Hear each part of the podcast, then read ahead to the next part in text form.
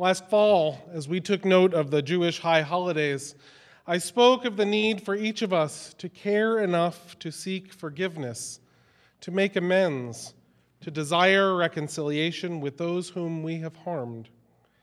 In these days in which our Jewish sisters and brothers seek both atonement for their broken promises to God, as well as repair for their broken relationships with other people, it is good to think about how we say we're sorry for the things we've done wrong. And yet, that's only half of the equation. The other half, and I think the harder half, is forgiving.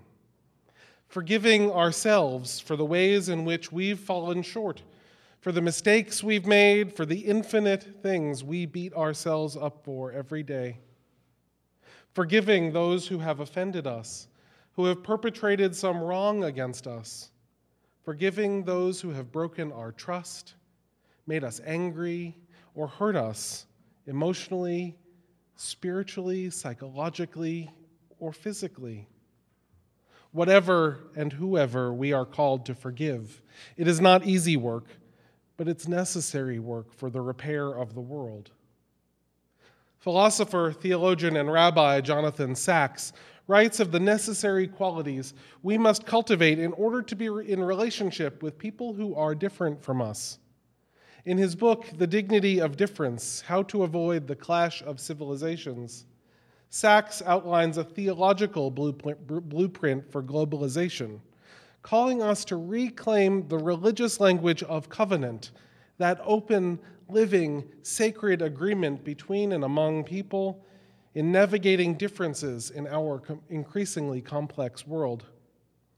The seven qualities Sacks lists as necessary to cultivate are these control, the capacity to make moral decisions in the face of rapid social and technological change.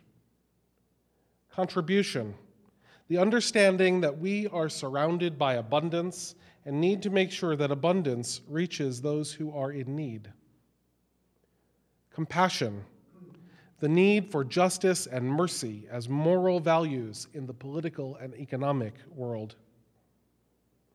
Creativity, the value of continued innovation and discovery. Cooperation, the interdependence of all life and the need for relationships and institutions that bind us together. Conservation, the good stewardship of our earth and its resources. And finally, conciliation, the need for forgiveness to break the cycles of violence, revenge, and grief in our world. The need for forgiveness in our world penetrates even the most difficult and intractable situations and clashes. Sacks writes In the late summer of 1999, I visited Kosovo. The NATO action was nearing an end, and the refugees had returned there was some semblance of normal life, yet the tension was palpable. A few months earlier, it had been the Kosovar Albanians who had been in fear for their lives. Some 800,000 had fled, 10,000 had been killed. And now it was the Serbs who were afraid. There were murders taking place nightly. The conflict, he writes, was not over. It was just just a little bit beneath the surface, surface ready to erupt again. Sacks continues It was then, standing in the center of Pristina, amid the wreckage and rubble of war, that I understood as never before the power of a single word to change the world the word forgiveness. The conflict there had started more than six centuries earlier in the Battle of Kosovo in 1389. Both sides retain strong memories of that event. It had been a recurring theme in their history ever since.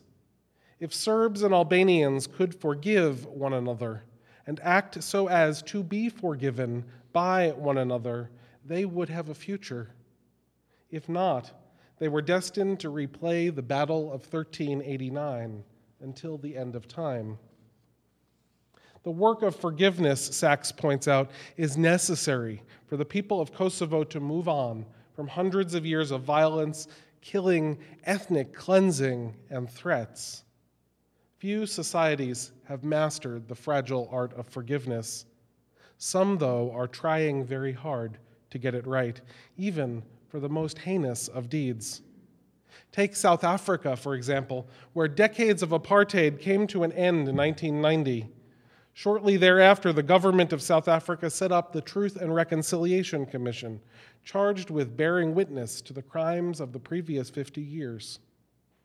Led by Archbishop Desmond Tutu, the commission heard testimony for two whole years, investigating the petitions of over 7,000 people who wanted to make restitution, to seek amends for what they had done. A decade after the Commission's report, its efforts stand as a remarkable attempt to bring forgiveness to a population sorely in need of the ability to move on. A population of people, many of whom had been systematically abused for years, and many of whom had been forced to participate in that abuse. Whether it was ultimately successful in doing this is a matter of some debate, and is a matter that will not be settled for many years to come, but the effort was remarkable nonetheless. In South Africa, leaders understood that the past cannot be undone, however horrible it was. There, they recognized that forgetting was not an option, however attractive it might seem to try. Jonathan Sacks quotes Ogden Nash as having once said that no man ever forgets where he buried the hatchet indeed. This is why forgiveness is so difficult as well. It runs against human nature, that nature that tells us to dig up that hatchet and take one more whack. Sacks writes that forgiveness is the ability to live with the past without being held captive by the past. And yet, forgiveness, he reminds us, is also the most compelling testimony to human freedom. Forgiveness proves that we are not compelled to act in a certain way just because something happened to us. It proves that we are free to make a better decision, even when faced with decades or centuries of the cycle of hatred and violence, as the people in South Africa and Kosovo are. The work of forgiveness is the work of turning outwards from ourselves. Desiderius Erasmus, a theologian and humanist philosopher of the late 15th and early 16th centuries, wrote in 1511 that a man dead to all sense of nature and common actions, and no more moved with love or pity than if he were a flint or rock, whose censure nothing escapes, that commits no errors thyself, but has a lynx's eyes upon others, measures everything by an exact line, and forgives nothing places himself with himself only. Erasmus understood that forgiveness was an act of placing oneself in a relationship with another, of doing something for the good of another in order to do something for one's own good. Forgiveness is a great gift we can give to another. I've seen the hold it can have over people, the torment that the lack of forgiveness can wreak upon people who have done even very bad things. Almost 10 years ago now, I was active in work with the Rape Crisis Center of Durham. There, I served as a crisis advocate for survivors of rape and sexual abuse and their families. And I participated in various educational programs around Durham. Most of those educational programs were in schools. We also, however, trained police officers and hospital workers but one of those programs, however, was an experience I will never forget. On two occasions, I volunteered to be part of a team of rape crisis advocates that visited a program for convicted sex offenders called SOAR, for Sex Offender Accountability and Responsibility. The program took place in the Harnett Correctional Institution, a medium security state prison in Lillington, North Carolina. In order to get into the program, the men had to admit to what they had done and had to be willing to submit to hundreds of hours of therapy and confrontational programs about their offenses. In return, they received no special treatment in prison. In fact, many of them were treated worse by their fellow inmates once they had admitted to crimes of abuse and rape. One two hour session towards the end of the months long program invited rape crisis advocates to talk with the men in a group setting. We were supposed to be honest about what we had experienced, to tell them the stories of the lives that we had seen shattered by rape and sexual abuse, to give them some glimpse of the post traumatic stress disorder that gave survivors flashbacks in the middle of the night for years, flashbacks strong enough to call a crisis hotline in terror. We were as close to their victims as they ever were going to get. On both of the occasions that I participated in this program, I was overwhelmed by the intense longing of these men for forgiveness. After months of grueling punishment and voluntary therapy, most of them wished very sincerely that they could take back what they had done. And many of them wanted nothing more than to tell the person they had harmed how very sorry they were.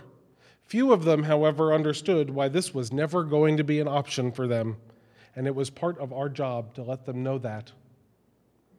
For all we could do to tell them stories and listen to theirs, forgiveness was the one thing we could not ever give them and it seemed sometimes that it was all they really wanted. It was hard to participate in that program. I'm amazed I signed up for it twice, to be honest with you. It was hard to see humanity, much less inherent worth and dignity, in some of the people I encountered in that program. The few people who, despite this program, would not come to terms with what they had done to another person. It was hard to see the pain of survivors on a daily basis and then also see the pain of perpetrators.